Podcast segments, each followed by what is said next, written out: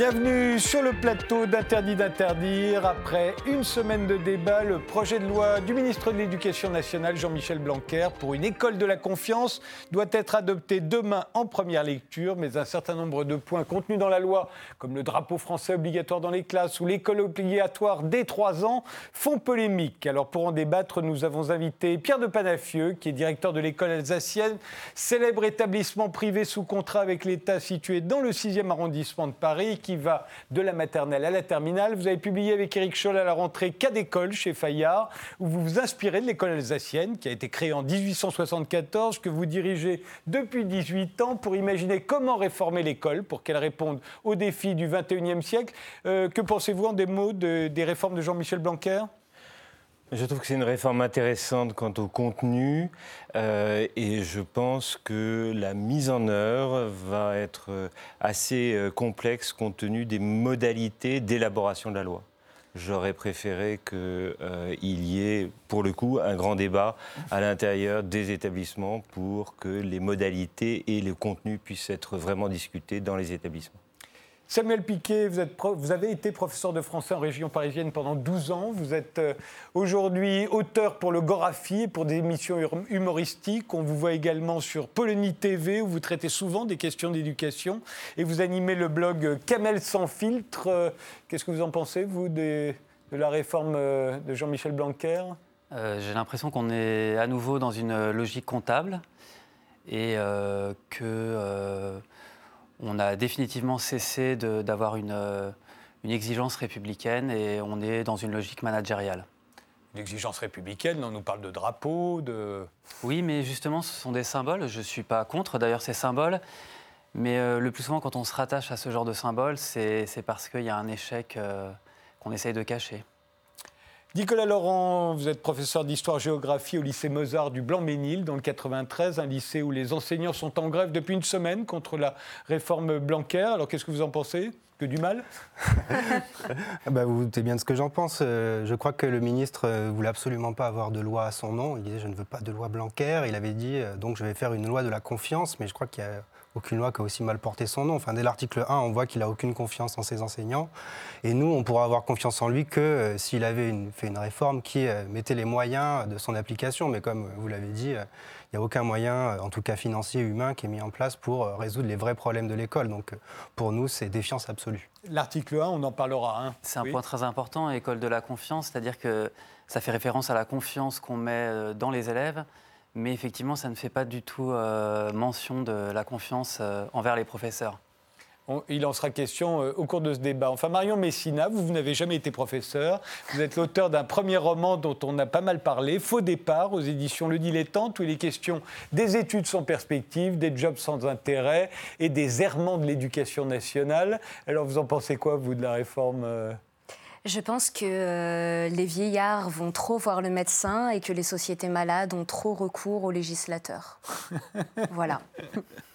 Alors commençons euh, ben, cet article 1, auquel vous faisiez allusion. Alors que lui reprochez-vous à cet article 1 euh?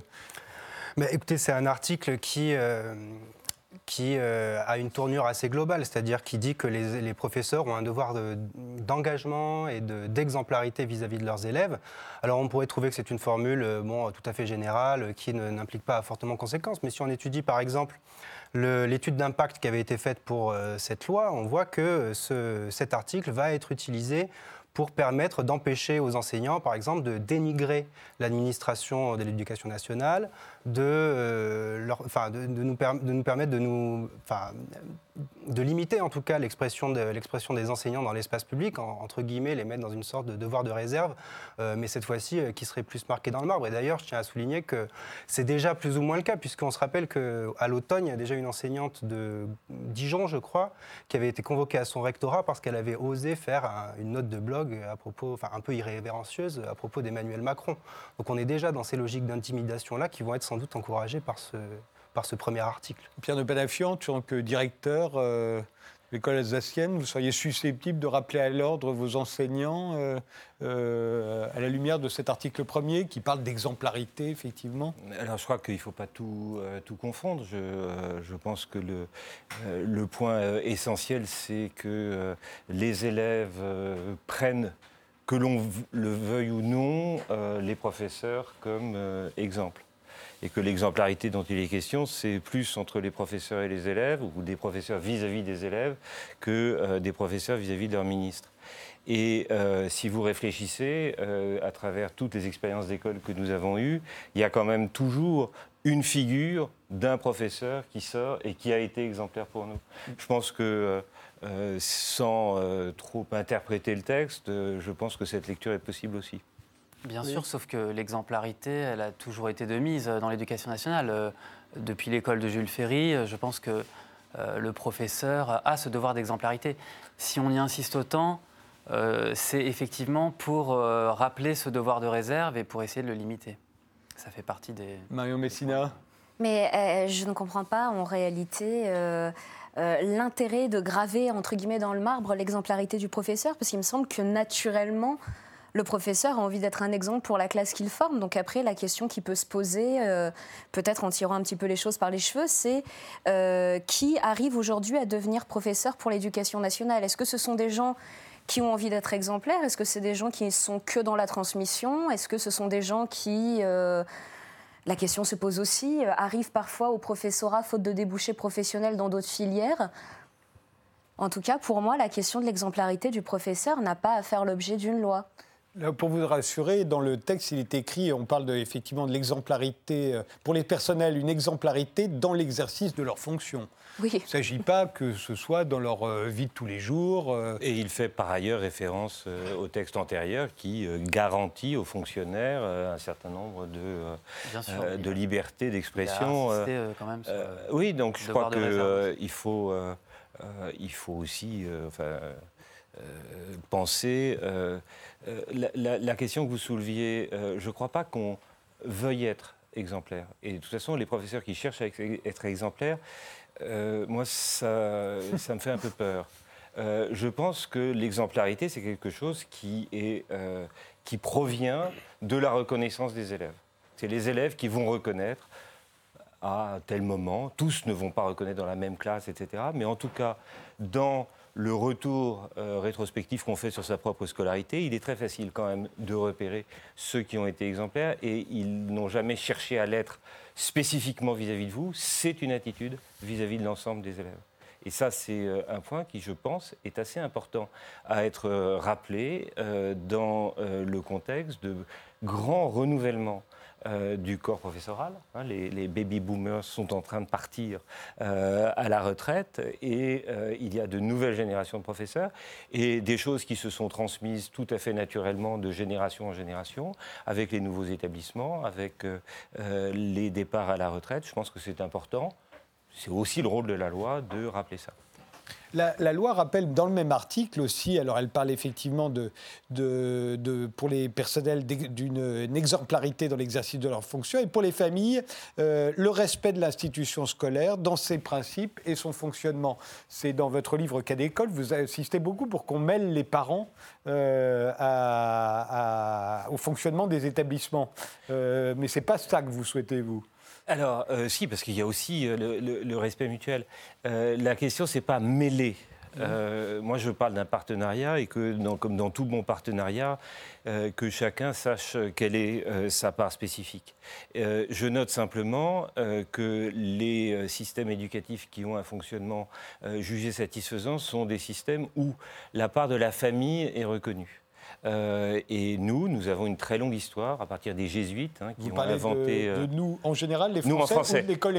L'école en France a une tradition euh, qui est très longue et qui a été marquée dès, la, dès les jésuites par la création des internats qui visaient à retenir l'enfant loin de la famille qui pouvait à l'époque être sous l'emprise euh, de pensées euh, protestantes. C'est pour ça qu'on parle souvent, pour des hommes politiques notamment, qu'il a été élevé chez les jésuites. Non, c'est pour une autre raison. Mais, quand on est élevé chez les jésuites, c'est vraiment élevé, c'est-à-dire qu'on eh a été enlevé à sa famille. C'est l'origine de notre internat que Napoléon a laïcisé. Et il y a cette, une longue histoire de la coupure euh, entre les familles et l'école, alors que dans d'autres systèmes, au contraire, il est assez naturel pour un parent qui a un, talent quelconque, euh, de pouvoir participer d'une façon ou d'une autre euh, à la vie de l'école. Et ça paraît pas du tout anormal.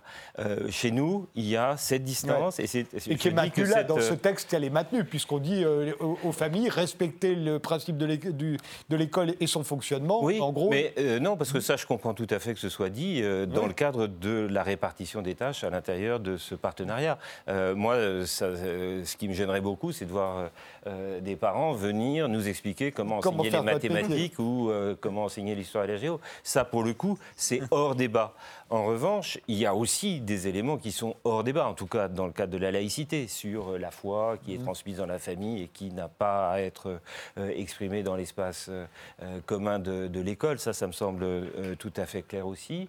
Mais il y a des éléments qui sont communs où on peut ne pas être d'accord. Et l'établissement doit être capable euh, de prendre euh, en compte ces désaccords, de les arbitrer parfois euh, en, affirmant quelque chose vis-à-vis des familles, parfois en reconnaissant ces torts, parce que c'est une activité humaine où il peut y avoir des erreurs, et je pense que c'est important de pouvoir nouer un dialogue de cette nature. Sur la place des familles, à, ajouter oui. oui, je pense que c'est important quand même de rappeler aux familles que leur rôle premier, effectivement, c'est à la maison, c'est l'éducation à la maison, parce que on voit de plus en plus euh, dans l'éducation nationale des professeurs vous disiez tout à l'heure, ça me gênerait que certains professeurs viennent dire, euh, bah, certains parents viennent dire aux professeurs comment ils doivent enseigner les mathématiques, les mathématiques etc. Mais malheureusement, euh, beaucoup ne se privent pas pour, pour le faire. et c'est le rôle de l'institution de pouvoir effectivement protéger les professeurs et faire en sorte que la liberté pédagogique. C'est important effectivement de le rappeler. Mais le garant de la liberté pédagogique, en contrepartie de l'exemplarité, c'est effectivement l'établissement qui doit pouvoir faire en sorte que le professeur soit serein dans sa classe et ne craigne pas euh, toute euh, intervention euh, intempestive. Je pense qu'on a vu, enfin je ne sais pas quelle est votre expérience, mais on, a vu pas mal de, principaux ou de proviseurs ne pas respecter ce... Vous savez, on n'est pas dans prendre une hiérarchie. Prendre le parti des parents Pas forcément prendre parti, mais en tout cas, ne, pas respecter la procédure. C'est-à-dire que si un parent a quelque chose à dire au professeur, ben, normalement, il, il met un mot dans le carnet, il prend un rendez-vous, il n'appelle pas directement le principal pour se plaindre, et le principal n'a pas à être le relais des parents euh, auprès du professeur, normalement. Pour l'expérience que j'en ai eue en ZEP, je pense en que... Tant qu'élève. en tant qu'élève, oui. Dieu soit loué. Euh, je, ne pense pas euh, qu'un adolescent particulièrement difficile à gérer soit impressionné par la perspective qu'un professeur mette un mot dans un carnet de correspondance. Donc ensuite l'implication des parents dans euh, le parcours éducatif.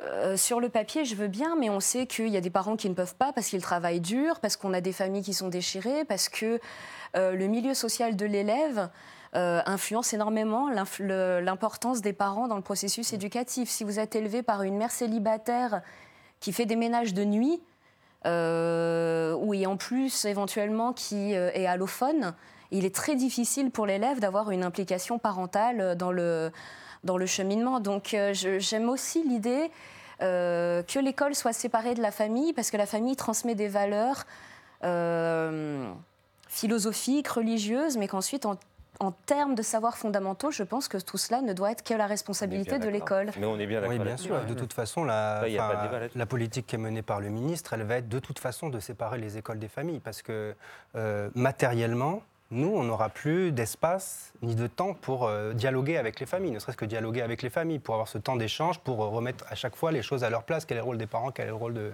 de, l'école? Bon, on peut avoir des idées opposées là-dessus, mais qu'est-ce qu'il faut? Il faut des professeurs principaux, par exemple, qui sont quand même les, les principales interfaces entre la famille et l'école.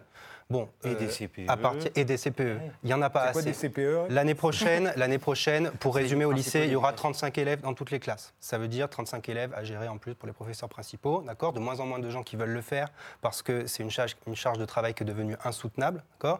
Ça veut dire 35 familles à, aller chercher, parce que comme vous le dites, bah, c'est pas toujours facile, surtout dans des quartiers très populaires, mmh. où euh, on n'est pas forcément euh, sur les, bons horaires de travail, où les parents ne maîtrisent pas forcément bien la langue, où euh, voilà, les élèves transmettent pas forcément les informations, etc. C'est très difficile d'avoir cet, échange. Et même, on pourrait avoir l'idée d'accueillir les parents pour des temps d'échange au lycée, mais on n'a pas assez de salles, on n'a pas assez de place, parce qu'il n'y a pas de moyens du tout, on est, on est complètement serré dans nos lycées, en tout cas dans le 93. Donc de toute façon, matériellement, on ne peut même pas parler d'une relation entre l'institution et les parents, puisque de toute façon, elle est annihilée pour des questions matérielles.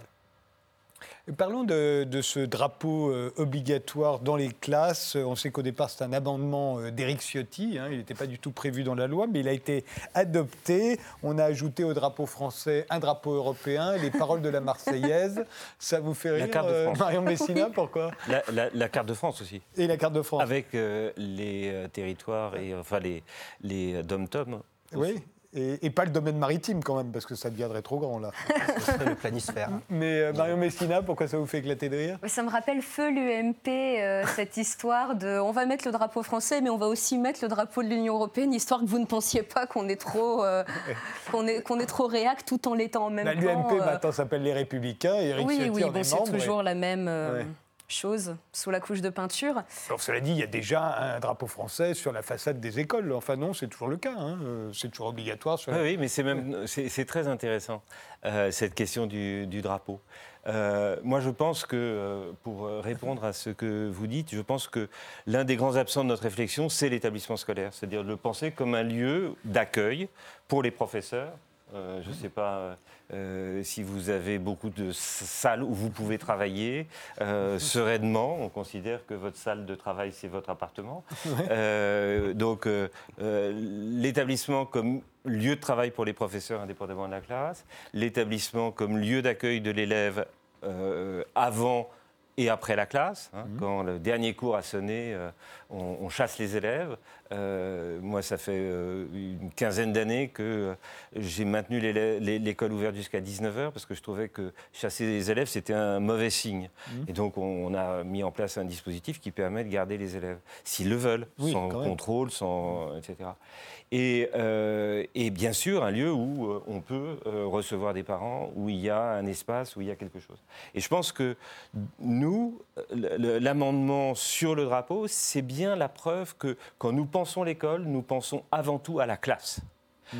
Nous pensons que c'est là et que l'unité, la cellule de base de notre système, c'est la classe, alors que je défends l'idée que si on y réfléchissait en disant la cellule de base, c'est l'établissement, ça permet une réflexion beaucoup plus large, ça met euh, les responsables euh, des différentes autorités en face de leurs responsabilités, notamment les collectivités territoriales, euh, qui Et ça économise le nombre de drapeaux, pas la même occasion. Ça économise aussi le nombre de drapeaux, mais non, mais c'est intéressant parce que ça, ça, montre bien que si on doit mettre la Marseillaise, le drapeau européen, le drapeau français, la carte de France dans la classe, c'est que aux yeux de nos législateurs, c'est là où tout doit se passer. Alors que le fait que ce soit devant les établissements, enfin, euh, à l'entrée des établissements, à mon sens, c'est bien suffisant.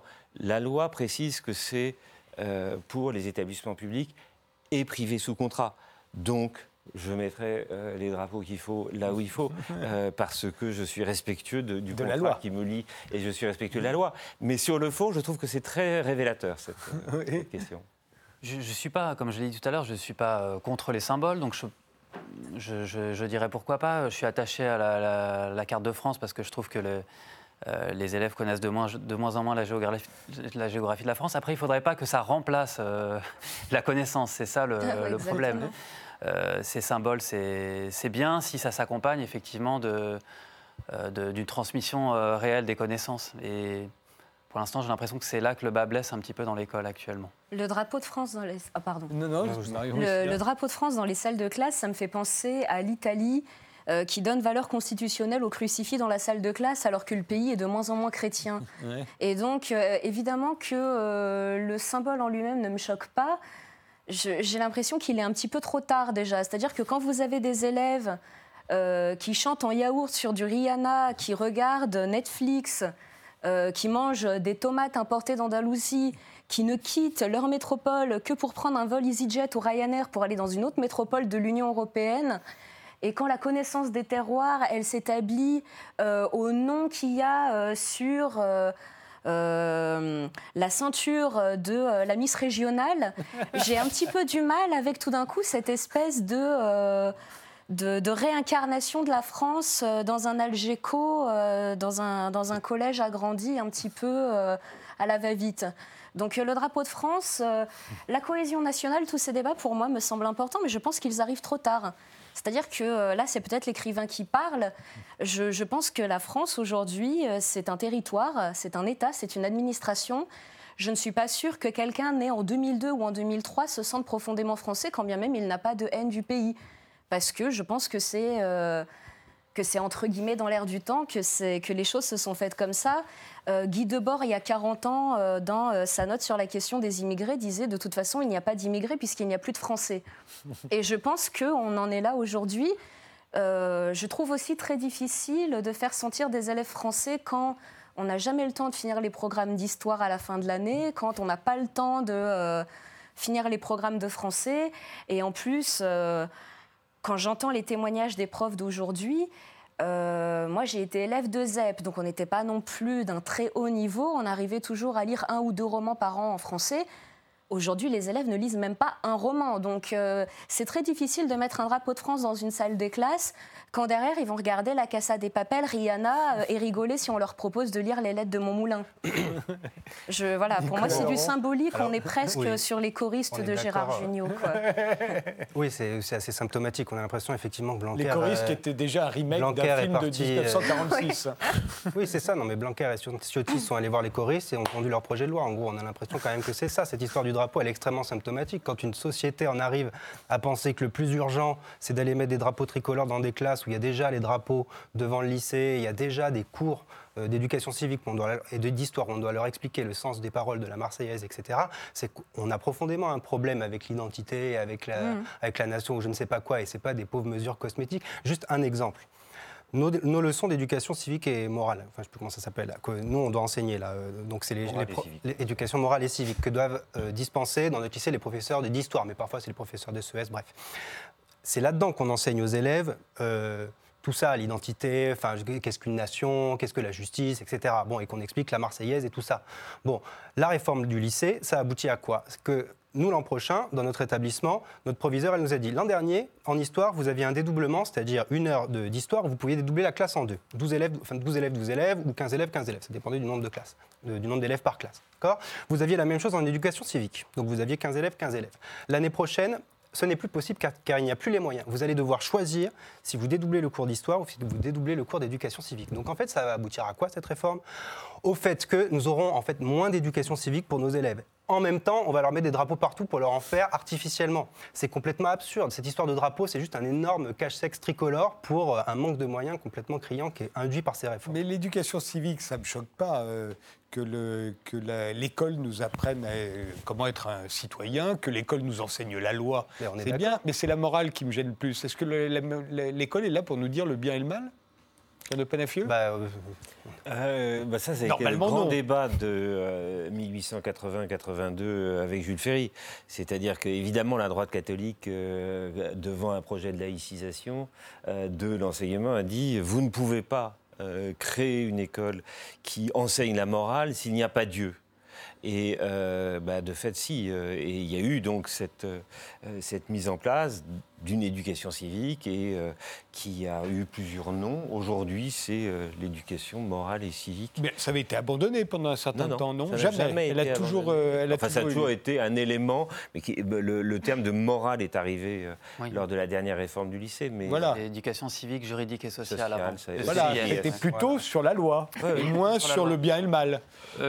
Après, la, réflexion sur le bien et le mal n'a jamais quitté l'école. Lorsqu'on enseigne en français des textes des moralistes, euh, lorsqu'on étudie euh, La Rochefoucauld ou La Bruyère, la question du bien et du mal se pose nécessairement. On peut les discuter. Évidemment, mais je pense qu'on peut les discuter On peut les discuter dans le cadre d'un cours d'éducation civile et morale bah, oui. Sinon, il y a le cours de philosophie aussi. On, peut, euh, on aurait pu envisager des cours de philosophie qui commencent dès la seconde, malgré, enfin, uniformément dans les filières. Voilà, ça Alors aurait pu être une ça piste c'est le aussi. sujet hein. du- de la réforme des lycées, la réforme du baccalauréat, euh, qui elle n'est pas passée par la loi, puisqu'elle n'était pas obligée d'être passée par la loi. Et elle a commencé d'ailleurs. Alors, euh, est-ce qu'il y a un premier bilan à en tirer Le fait qu'aujourd'hui on ne choisit plus où on n'est plus orienté, parce qu'on choisissait pas toujours si on allait en S ou en L. Parfois c'était, euh, enfin même souvent, c'était, ça n'était pas un choix, c'était une orientation. Aujourd'hui, on peut choisir des options. A priori, c'est un choix plus large. Premier bilan. euh, Non, euh, impossible de faire un premier bilan puisque les premiers élèves qui vont être concernés par cette, cette réforme sont aujourd'hui en seconde. ouais. Donc c'est seulement à la en fin de que l'année. Que, ça commence, non? Oui, mais non, c'est enfin théoriquement oui, avec de nouveaux programmes qui euh, euh, ont paru euh, au bulletin officiel de l'éducation nationale le 22 janvier, donc c'est un peu Ouais. tôt. Et on a les programmes de seconde et de première et pas de terminale, donc c'est un peu Ouais. compliqué de faire un bilan avant même que la totalité des programmes soit publiée. Par ailleurs, euh, les premiers élèves qui sont concernés n'ont pas encore fait ces choix. C'est oui. à la fin de l'année qu'ils L'année de seconde qui vont, feront les choix pour euh, l'année de première. Faire des choix. Néanmoins, vous, vous pouvez déjà avoir un- votre petit avis sur la question Ah, moi je trouve que c'est euh, le, fait de décloisonner les, les sections, c'est une très bonne chose.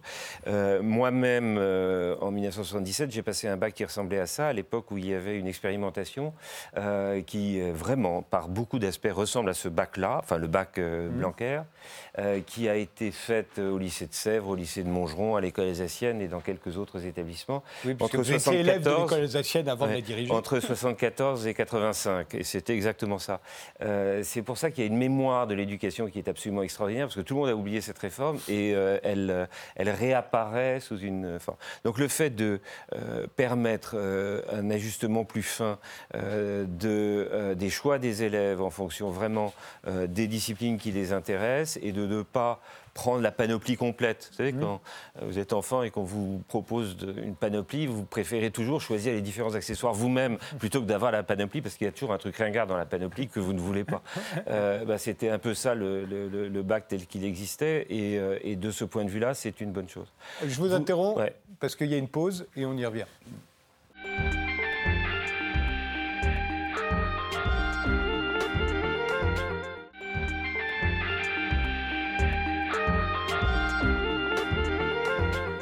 Et l'on reprend euh, ce débat sur euh, le projet de loi sur l'école de la confiance de, Jean-Michel Blanquer avec Pierre de Padafieux, le directeur de l'école alsacienne, qui a publié avec Éric Scholl Cas d'école euh, chez Fayard à la rentrée, avec Samuel Piquet, euh, qui a été professeur, mais qui aujourd'hui euh, écrit dans le Gorafi pour des émissions humoristiques et qui anime le blog Camel sans filtre, avec Nicolas Laurent, qui est professeur d'histoire-géographie dans un lycée du 93, qui est en grève depuis, enfin, où les enseignants sont en grève depuis une semaine euh, contre cette réforme, et avec Marion Massina, l'auteur euh, de Faux départ, euh, où il était beaucoup question notamment des errements de l'éducation nationale. On était en train de parler de la réforme du lycée, de la réforme du baccalauréat.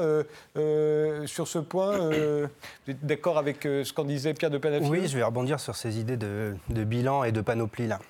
le bilan, je pense qu'on peut déjà euh, anticiper euh, euh, ce, que ça va pouvoir donner, parce que on a déjà la carte des spécialités qui seront présentes dans les différents lycées. Bon, on sait déjà qu'il y a des établissements qui seront discriminés par rapport à d'autres, avec une mobilité des élèves qui ne va pas pouvoir permettre de leur permettre, d'avoir un vrai choix. D'autre part, le fait qu'ils puissent choisir ce qu'ils veulent, d'accord, ça peut être une très bonne chose. Mais qu'est-ce que ça implique? Ça implique leur avenir à très long terme. On leur demande de faire des choix dès la seconde.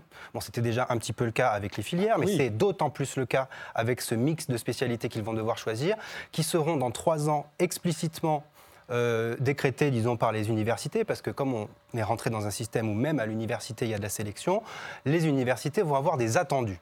Les attendus, ça veut dire qu'on attend que les élèves aient fait, par exemple, un certain nombre de spécialités dans leur, lycée d'origine avant de pouvoir intégrer ces universités. Ces attendus, on ne les connaît pas encore. Donc les élèves de seconde de cette année vont devoir choisir des spécialités et donc euh, choisir en particulier leur avenir déjà dans le supérieur à partir de leur choix de seconde. Sachant qu'on ne sait, on a su que très tardivement quels, seront les programmes de ces euh, spécialités, qu'on ne sait toujours pas quelles seront les épreuves de ces fameuses matières de tronc commun, parce qu'on a passé dans un bac de contrôle continu, où nous aurons donc des épreuves tous les trois mois, ce qui veut dire que les premières épreuves, elles auront lieu en janvier 2020, c'est-à-dire très prochainement. Les secondes que nous avons cette année, nous ne savons pas à quelles épreuves les former. Donc nous aurons en gros, euh, on, saura ça au mois de juin à peu près. Donc cette génération de secondes-là, elle est sacrifiée déjà. On ne sait pas à quoi on va les former. Même les enseignants de français qui doivent leur faire passer le bac de français l'année prochaine, ils ne savent pas quel type d'épreuve ils doivent leur faire passer. Y aura-t-il une écriture d'invention? On ne sait pas. Y aura-t-il toujours une dissertation? Y aura-t-il un commentaire composé? On ne sait pas. Bref, cette réforme, elle a été euh, complètement bâclée, et vous le disiez tout à l'heure, elle a été faite en dépit du bon sens, sans se concerter réellement avec les enseignants. Euh, donc, euh, ça ne peut pas marcher. D'autant plus que ce qui s'annonce, et ça nous a été présenté comme tel par nos chefs d'établissement, cette réforme a été faite pour faire des classes à 35. Et les spécialités seront ouvertes uniquement s'il y a au moins 30 élèves. Ça veut dire que les groupes à effectifs réduits, c'est terminé. Or, c'est la seule façon de faire réussir nos élèves. Et d'ailleurs, le ministère le dit lui-même. Il a dédoublé les, classes, de, CP. Euh, il a dit que ça a tellement bien marché qu'il va les dédoubler en CE1 partout, sauf en Seine-Saint-Denis, parce qu'il n'y a pas assez de moyens. Donc il avoue de lui-même que dédoubler les classes, avoir des effectifs réduits, c'est ça la solution. Il fait exactement l'inverse au lycée. Donc les budgets des lycées, ils vont baisser l'année prochaine. C'est quoi le résultat? 2200 profs en moins dans le secondaire l'an prochain. 30 000 élèves en plus. Voilà. L'équation, elle est simple. Alors, je ne sais pas si c'est que ces gens à la pensée si complexe sont durablement plus intelligents que nous et que nous, on ne comprend pas leurs grandes réformes. Mais faire mieux avec moins de moyens humains et moins de moyens financiers, moi, je ne comprends pas. Il faudrait qu'ils m'expliquent. Samuel Piquet? Oui, je trouve que cette réforme, en théorie, euh, était assez séduisante. Le fait de, briser un peu l'hégémonie de la filière S, euh, de laisser le choix aux élèves de prendre telle ou telle matière, ça, ça pouvait être intéressant. On se rend compte que dans la pratique, c'est beaucoup plus compliqué que ça. Comme vous l'avez dit tout à l'heure, euh, il y a des, élèves qui, euh, des lycées en fonction des dotations, qui n'auront pas du tout euh, les mêmes menus entre guillemets à proposer aux élèves. Donc on risque d'avoir une école encore plus à deux vitesses. Il y avait eu un reportage qui a été fait récemment dans, Marianne où on, a pris l'exemple du, lycée de Vaux-en-Velin où bah, il n'avait aucune matière littéraire à proposer, par exemple, ni la nouvelle discipline assez attractive du numérique, etc. Donc évidemment, ils n'avaient que 7 options sur les 12, alors que dans le lycée euh, du, 6e arrondissement de, Lyon, bah, là, il y, avait il y avait une dizaine d'options, etc. on aura combien d'options euh, à l'école alsacienne, euh, Pierre de Nous en mutualisons avec nos voisins, donc au total, on doit en avoir 8. Ouais. Ça, ça, a posé aussi pas mal de problèmes pratiques, c'est-à-dire que des élèves qui voudront absolument suivre une option devront aller dans un autre lycée. Mmh. Mmh. on n'est pas à la fac, hein, donc les emplois du temps euh, sont très serrés. Des fois, il faudra mettre 30 minutes en bus pour y aller, ensuite revenir. Ça va poser de gros problèmes d'emploi du temps. Et puis, effectivement, c'est une réforme qui est là aussi, euh, comme vous l'avez dit, pour euh, faire en sorte que les professeurs aient plus de classes, parce qu'il y a de moins en moins de professeurs, il y a de moins en moins de vocations aussi. il y a une crise des vocations. Il y a très peu de gens qui se présentent au concours par rapport à il y a 15 ans. Bon, c'est un métier qui est mal payé, dans des conditions de plus en plus difficiles. Donc euh, il y, a tout ça derrière euh, qui, n'est pas forcément reluisant. Et puis on va mettre aussi les disciplines en concurrence les unes avec les autres. Parce que euh, toutes les majeures ne seront pas proposées dans les établissements. Donc il va falloir se battre pour garder sa discipline, pour garder son poste dans son établissement. Donc tout ça risque d'être assez compliqué. Et puis il y a la logique aussi, comme je le disais tout à l'heure, il n'y a, plus rien de gratuit. C'est-à-dire que du début de la scolarité à la fin, tout euh, va se faire en fonction de l'orientation finale. Euh, tous euh, les, projets, toutes les actions citoyennes, le fait d'être délégué de classe, etc., ça va être fait pour... Tout ça comptera à la fin. Ça comptera à la fin. C'est-à-dire qu'on est passé d'une école où on essayait de former des gens à penser par eux-mêmes, où on essayait d'éveiller la curiosité de chacun, où finalement euh, l'enseignement euh, était quelque chose euh, de beau et de précieux en lui-même, à un enseignement totalement utilitaire, hmm. à une logique d'entreprise. Vous le voyez comme ça, Marion Messina Ah, exactement. Et puis la question que je me pose, Samuel vient d'évoquer la possibilité pour un lycéen de changer de lycée pour les options. Et il a dit certains certains élèves seront obligés de faire une demi-heure de bus. Ça, c'est encore si on est dans un bassin de population et de services. Si vous êtes euh, dans la Creuse, euh, je ne connais pas les statistiques des établissements scolaires dans la Creuse, et si vous êtes dans la Creuse et qu'il y a un lycée à Guéret et que les options que vous visez sont dans le département d'à côté, voire à 300 km dans une autre région, vous n'avez évidemment pas euh, le même parcours scolaire qu'un élève francilien, sachant que l'élève francilien va être confronté à d'autres difficultés parce qu'il y a un temps de transport qui est très long. On peut avoir euh, ce que la RATP appelle un incident voyageur euh, mmh. euh, en plein cours. Et moi, je crains vraiment un bac à deux vitesses, c'est-à-dire qu'on sait très bien que quelqu'un qui prend une option mandarin renforcé, c'est un code pour dire mon baccalauréat vaut quelque chose, tandis que celui qui prend les trois options qu'on lui propose a un baccalauréat qui aura forcément moins de valeur. Et donc, je veux bien qu'on mette des drapeaux républicains dans les salles de cours. Mais alors, qu'est-ce que cet enseignement a de républicain quand il n'est pas le même pour les élèves de la campagne et celui des villes, et quand au sein même des villes, il n'est pas le même pour celui des centres-villes et celui de, euh, de l'approche banlieue? Nicolas Laurent c'est exactement ça. C'est-à-dire que toutes les dernières réformes participent à la même logique de détérioration du caractère national de l'éducation. C'est-à-dire, on participe à un système où eh ben, chaque établissement va pouvoir faire, enfin dans chaque établissement, on va pouvoir choisir son petit bac à la carte avec les, les options qui sont proposées, donc les options pourries dans les lycées pourris et les bonnes options dans les là, lycées. Vous y voyez une volonté euh, délibérée ou est-ce que c'est parce qu'on rêve de quelque chose d'idéal, mais malheureusement cette chose idéale, transposée avec le manque de moyens Je ne sais pas, euh, je ne suis pas dans le cerveau de ces gens et j'en suis fort content. Mais tout ce qu'on peut dire, c'est que c'est les résultats de toutes les réformes qui nous ont mises en place depuis trois ans. Parcoursup, la réforme des filières du lycée et la réforme du baccalauréat. Je rappelle que euh, le, le, contrôle continu va compter de plus en plus dans le baccalauréat. Ça veut dire quoi? Ça veut dire que les élèves vont avoir un certain nombre de leurs épreuves de bac corrigées par les professeurs de leur même lycée.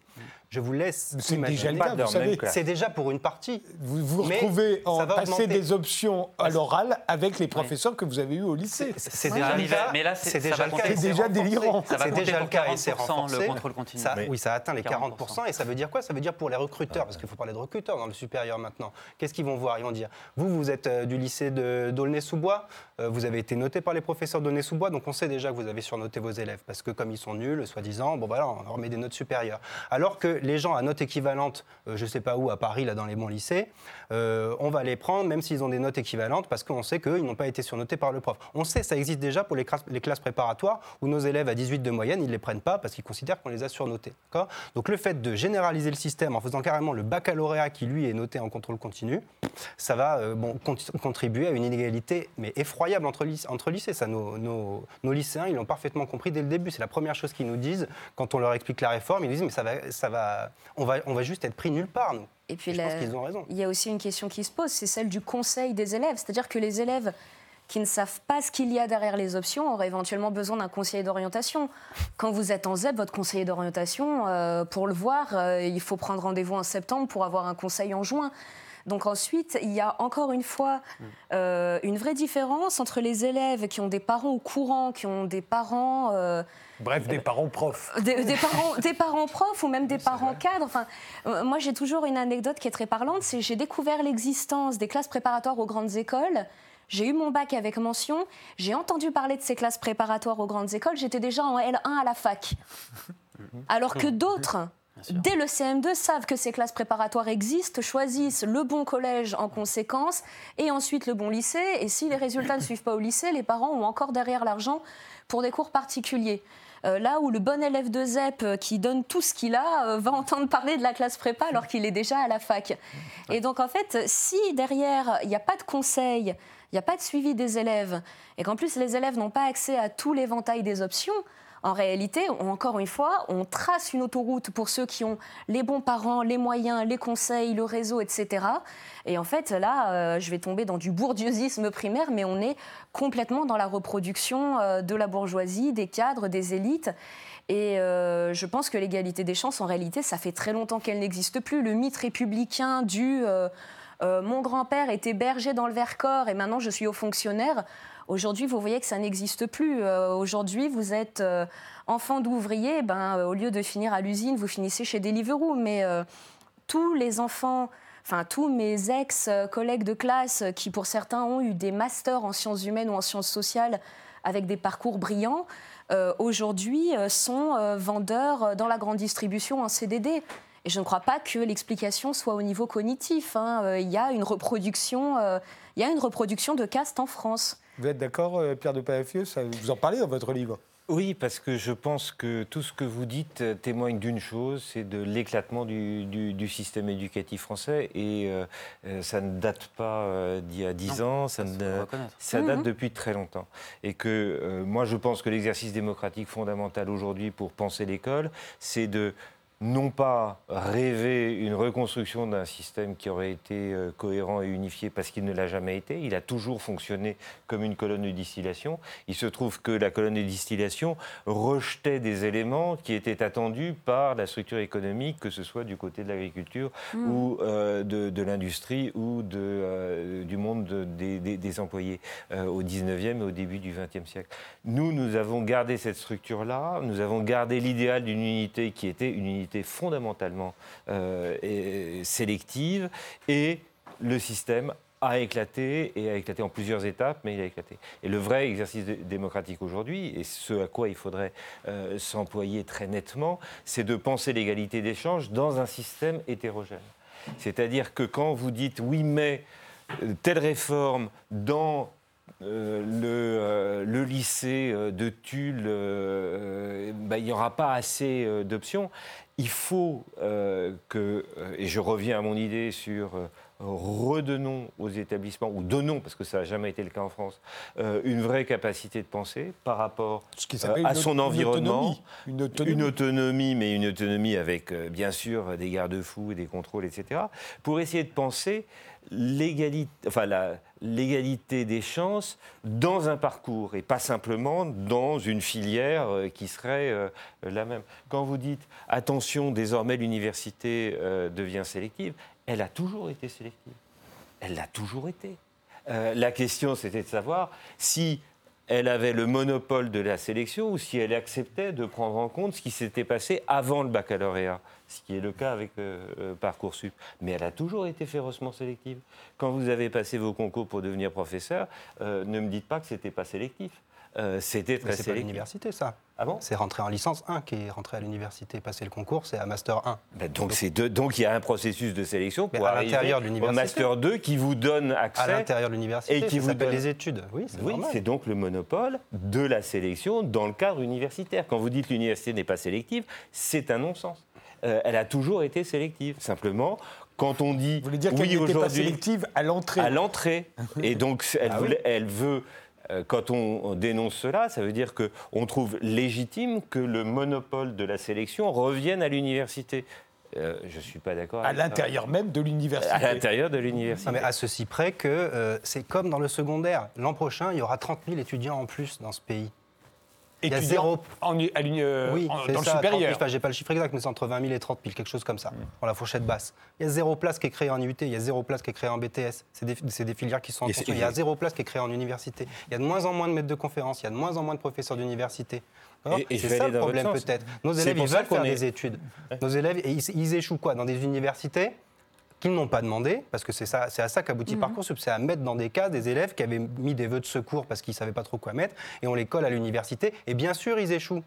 D'accord C'est pour ça. Et donc l'an prochain, je peux vous dire, on aura encore des 50 ou 60% d'échecs en première année, mais ce sera dû au système de Mais là, Parcoursup. c'est- c'est- Il n'y a aucun C'est dû système. aussi au manque d'exigence avant. euh, Non, mais ça, c'est clair qu'on peut en discuter. Oui. D'accord? Mais aucun euh, logiciel, aucun euh, système de sélection euh, tel, tout brillant qu'il soit n'arrivera à, à- à régler un problème qui est dû au manque de place et au manque d'investissement dans les universités. 30 000 élèves en plus, c'est quoi? C'est 10 universités qui manquent. D'ailleurs, c'est- assez amusant. c'est- à cause de ces 30 000 élèves qu'on est passé d'APB euh, à Parcoursup. C'est-à-dire que ceux-là, ils existent depuis au moins 17 ans. Ils sont arrivés euh, à, à APB. Vous dire qu'ils sont nés il y a 17 ans Oui, oui, ils sont, ils sont là depuis 17 ans. Ils arrivent, on les avait vus arriver en crèche, euh, en- en- au primaire, au secondaire. Et puis arrivé au supérieur, on n'avait rien prévu.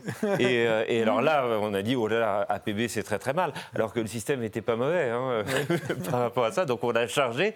Mais euh, APB n'y était pour rien. C'était vraiment cette montée démographique qui n'avait pas été. Et la démographie, c'est un truc intéressant. C'est la seule science humaine qui, est vraie- qui a une vraie capacité de prédiction. On a un peu oublié. Oui. Enfin, pas, ça dépend à combien. Parce qu'à 50 ans, on ne peut pas. Non, mais Et à euh, 17 peut ans, pas on peut. trop, mais à 15 ans. Mais le À même, 15 ans, problème, on euh, le même problème se pose en Seine-Saint-Denis. Euh, les- il y a eu le boom démographique au début des années 2000. Ouais. En 2015, bah, ils sont tous arrivés au lycée. Ouais. Ah ben, on se rend compte à ce moment-là qu'il n'y a pas assez de lycées dans la Seine-Saint-Denis. Moi, je suis arrivé dans mon lycée il y a 5 ans. on- Il y avait 780 élèves. Il y en a 1100 maintenant. Il n'y a pas une salle en plus. Si on nous a construit trois préfabriqués dans le fond du jardin, il n'y a pas de toilette, il n'y a pas d'ascenseur, il n'y a pas de surveillant en plus, il n'y a pas d'agent en plus pour les nettoyer. Mais il y a des drapeaux. Mais il va peut-être y avoir des drapeaux. Super. Et, mes élèves répondent oui, du coup, euh, il n'y aura, y aura rien dedans, mais il y aura des drapeaux et bientôt le, le portrait du ministre. Voilà. En gros, on sera gâté, mais on aura. Voilà. Il n'y a pas de moyens. Vous exagérez, il n'y a pas le portrait des ministres. Non, j'ai dit dans trois ans. Mais euh, en revanche, il est prévu de rendre obligatoire l'école à partir de l'âge de 3 ans.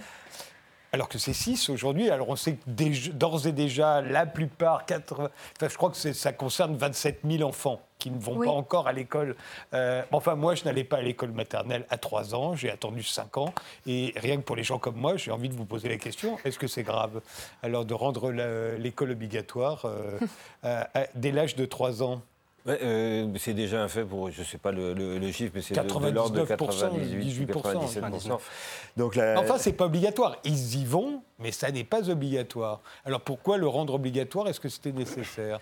Il, y a, deux choses. Moi, je pense que euh, la scolarisation est une bonne chose et c'est un des facteurs justement qui permet de euh, transmettre euh, euh, un certain nombre euh, d'éléments euh, de réussite scolaire et euh, c'est, une bonne chose de ce point de vue-là.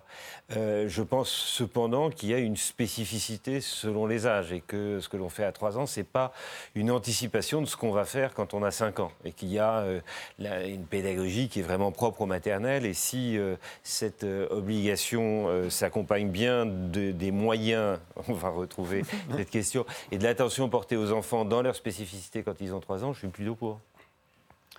Samuel Euh, Oui, surtout que le, le- le chiffre de 98%, c'est un chiffre global, mais il y a différents territoires euh, dans lesquels euh, cette scolarité à partir de plus 3 ans est beaucoup plus faible. Je crois qu'à Ouais. Mayotte, en Guadeloupe, euh, en Guyane, Ouais, pardon, même en Guyane, France, ouais. ouais. euh, les chiffres sont, sont plus faibles. Donc ça peut être une bonne chose. Je n'ai pas de... j'ai- J'ai pas de- d'a priori négatif là-dessus. Mais c'est quand même assez bizarre parce que l'éducation en France est extrêmement critiquée. Euh, personne n'a l'air satisfait de ce qui s'y passe, Euh, ni les élèves, ni les professeurs, ni les ministres, puisqu'ils passent leur temps à le réformer. Et on a envie qu'on y reste encore plus longtemps, au fond, qu'on commence beaucoup plus tôt. Justement, il vaut, il vaut mieux s'y habituer très tôt, non Oui, c'est ça. Ah bah, L'élevage industriel, après, impose la standardisation. hein, mais, euh, Mais dès le début, le plus, précocement possible. Mais en fait, euh, moi, je, je pense qu'il y a aussi euh, des femmes, et elles sont très peu nombreuses, ou même des pères, euh, qui ont envie de, sécur- de- de sécuriser effectivement leur enfant ou de le garder un petit peu, parce que euh, tous les enfants de 3 ans sont différents. Euh, je suis pas sûre. C'est prévu par la loi aussi. Oui, mais je, je, je suis pas pas de- sûre Ah bon, qu'il soit Ah, indispensable d'être scolarisé à 3 ans. Donc ce ne sera pas obligatoire, vous êtes en train de nous dire? C'est l'instruction C'est qui est l'instruction qui est obligatoire, c'est pas la obligatoire, pas la scolarisation. Mais dès 3 ans. Oui. Oui. Oui. Mais, Donc, euh, on n'est pas obligé d'aller à l'école, mais on est obligé d'être instruit. d'être instruit par ses parents. Oui. Alors Et, euh, après, euh, comment mais ça entre se 3 passe, ans et euh, 5 on ans, l'instruction- Non, mais ça peut être euh, entre 3 ans et 16 ans. Oui, oui, je sais. Oui. Mais entre 3, autant jusqu'à 16 ans, on sait ce qu'est l'instruction, ça doit vous préparer grosso modo au bac. Mais entre 3 ans et 5 ans, c'est quoi l'instruction? Ah bah c'est justement tous les ans ou tous les oui tous les ans les enfants doivent être vus euh, euh, pour être sûrs qu'ils apprennent euh, Quoi? Eh ben c'est euh, les La gommette programmes rouge dans le rond rouge. Ah oui et les gommettes et tout ça. Peut-être pour éviter qu'il qu'il soit 24 heures sur 24 devant des écrans. Oui, je crois pas que ça l'empêchera. Je vous ai oui, oui, je, effectivement, je pense pas que ça les empêchera. Non, mais c'est vrai que euh, j'ai un petit peu du mal avec le fait euh, d'inscrire dans la loi quelque chose qui ne va concerner que 30 000 élèves sur l'ensemble du territoire. Mais parce que ça concerne déjà 97% des autres. Oui. Donc, euh, bah, mais pourquoi l'officialiser euh, dans ce cas euh, Bah, c'est aussi Oui, une manière de rendre obligatoire, puisque c'est la loi, la mise en place des, euh, des éléments, des structures, euh, pour qu'il y ait au moins euh, partout cette, euh, ce service public. Cette possibilité, cet accueil. Donc c'est c'est une glorification de la maternelle à vos yeux. Ah, moi, je pense que la maternelle, c'est un endroit très, très important dans la scolarité. Je pense que Emmanuel Macron et Jean-Michel Blanquer aussi, puisqu'ils ont dédoublé les classes de maternelle, donc c'est bien reconnaître à la maternelle. Le CP, hein, pas de Le CP. Oui, maternelle. du CP, vous avez raison.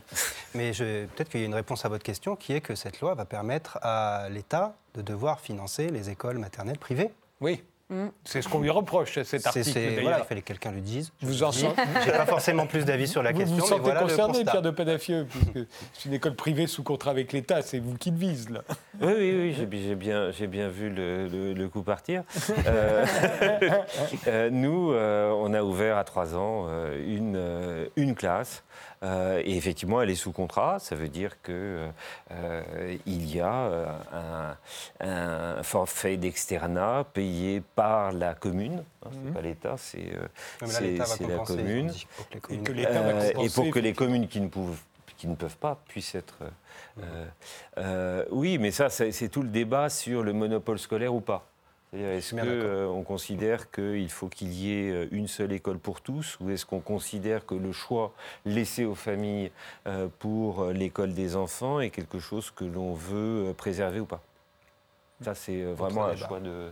C'est un vrai débat qui date de Ferry, parce que les fondateurs de l'école de la République n'ont pas voulu le monopole scolaire. Samuel quelque chose à ajouter sur le sujet? Pas sur le, Non, pas sur la, scolarité obligatoire. Marion Messina, euh, euh, est-ce qu'il y a dans toutes ces réformes, euh, enfin, à la fois mm. celles qui sont inscrites dans l'école de la confiance et toutes les autres, quelque chose sur lequel vous voulez...